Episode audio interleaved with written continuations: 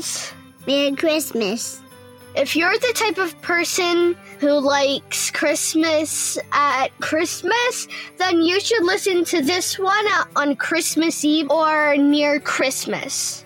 Ho, ho, ho! We're kicking off today's episode of Open Wide with a Christmassy kind of joke from, you guessed it, my dad!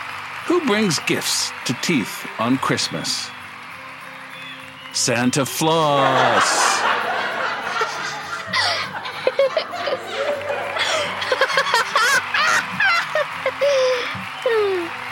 Santa Floss.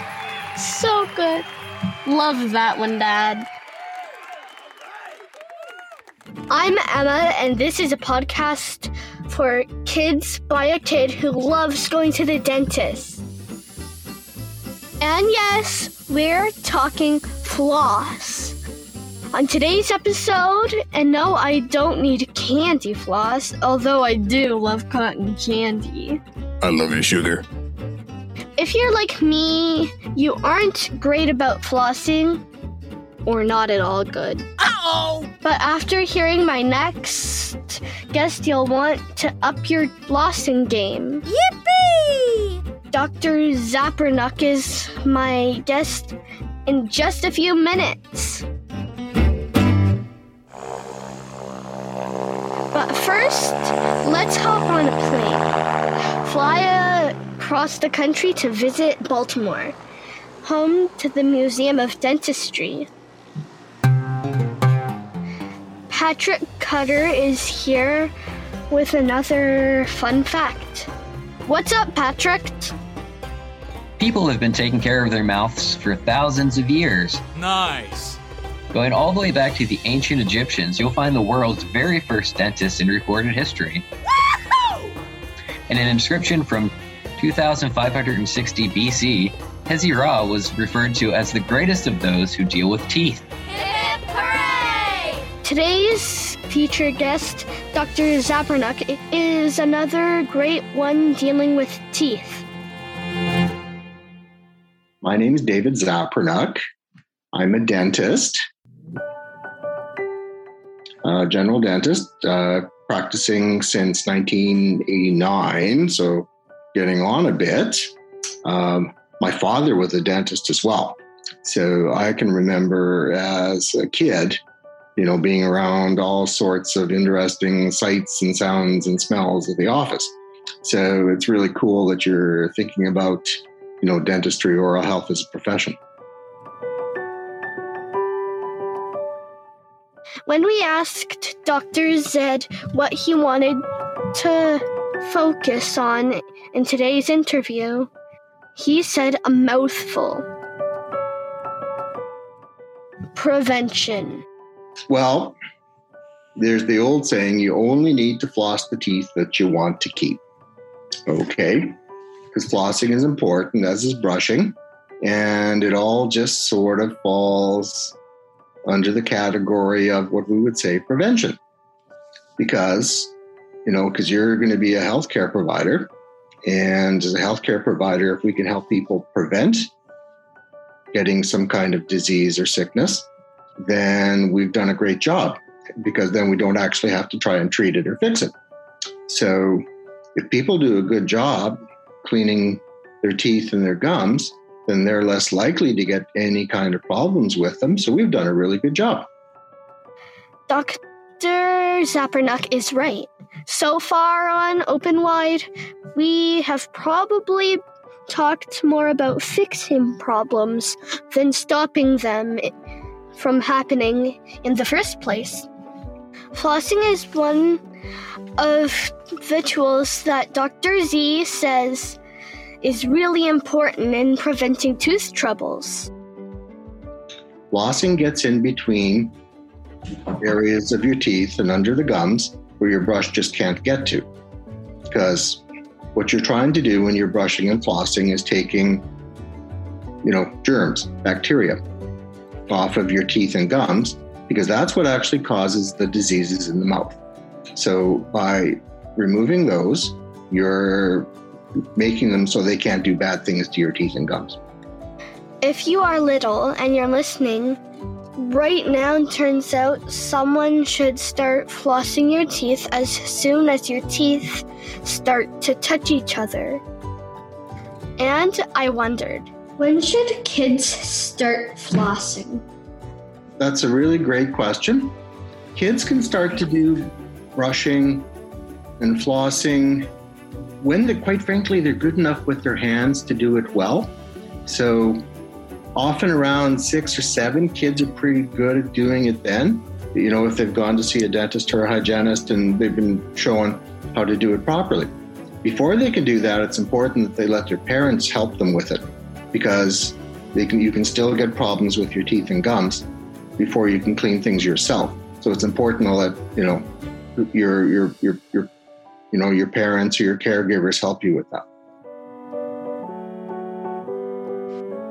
Look, flossing is not something I've been great at doing regularly. Barely. I'm barely doing it. But I can, even I can learn. Turns out I'm not the only one.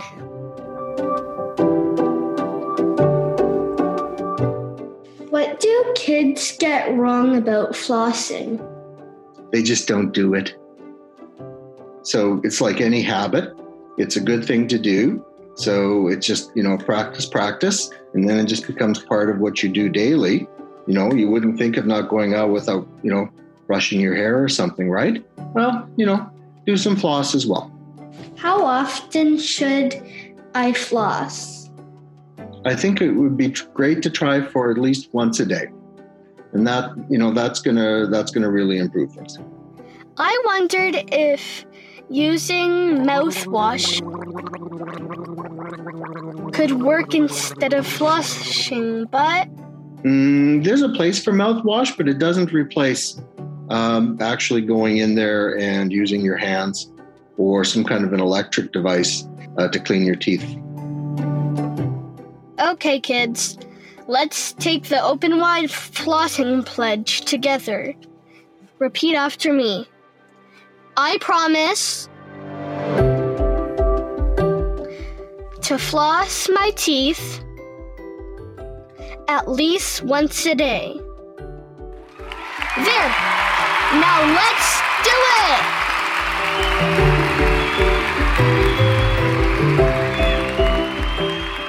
Okay, here's something that freaked me out. My mom says she's she's heard of people reusing their floss. I'm all for recycling, but I asked Dr. Z if recycling floss was a good idea or a bad idea. I'd say bad in the sense that once you've used it, it's it's dirty, and we don't like dirty things sitting around. So I'd, I'd, I'd always use fresh, although it's unlikely it's going to harm you, but it's always a good idea. Also, too, once you've used it, it tends to, you know, sometimes fray a little bit and get a little, you know, a little splintery. So we don't want it so it starts to shred or tear or something, because then you're not going to be wanting wanting to use it. Okay, don't reuse your floss. Don't think you can get away with mouthwash instead of floss. Do floss at least once a day because if you don't, well, you're more likely to have problems with tooth decay or gum disease. Okay. So we don't like, you know, people having problems like that because then that's something that we have to then treat. Okay. And over your lifetime, you can lose teeth um, and it doesn't feel great. And there's a lot of things that say if you've got healthy gums, then, you know, you're going to have also then have a healthier body. So it's just important to, overall to to treat your mouth like you'd like to treat the rest of your body and stay healthy. So, last words of advice on preventing tooth trouble? Just the very basic of brushing and flossing. Um, you know things. You know using a using your toothpaste and just keeping your mouth clean because so much of what goes wrong that you know dentists or hygienists end up treating it's preventable so you know everybody wants to be able to prevent bad things from happening so just by having good good habits and and oral health care um, and just daily hygiene practices, you really cut down on what goes wrong. And that's a great thing. Yay! That is a great thing. And pretty simple, really. Brush and floss. Got it?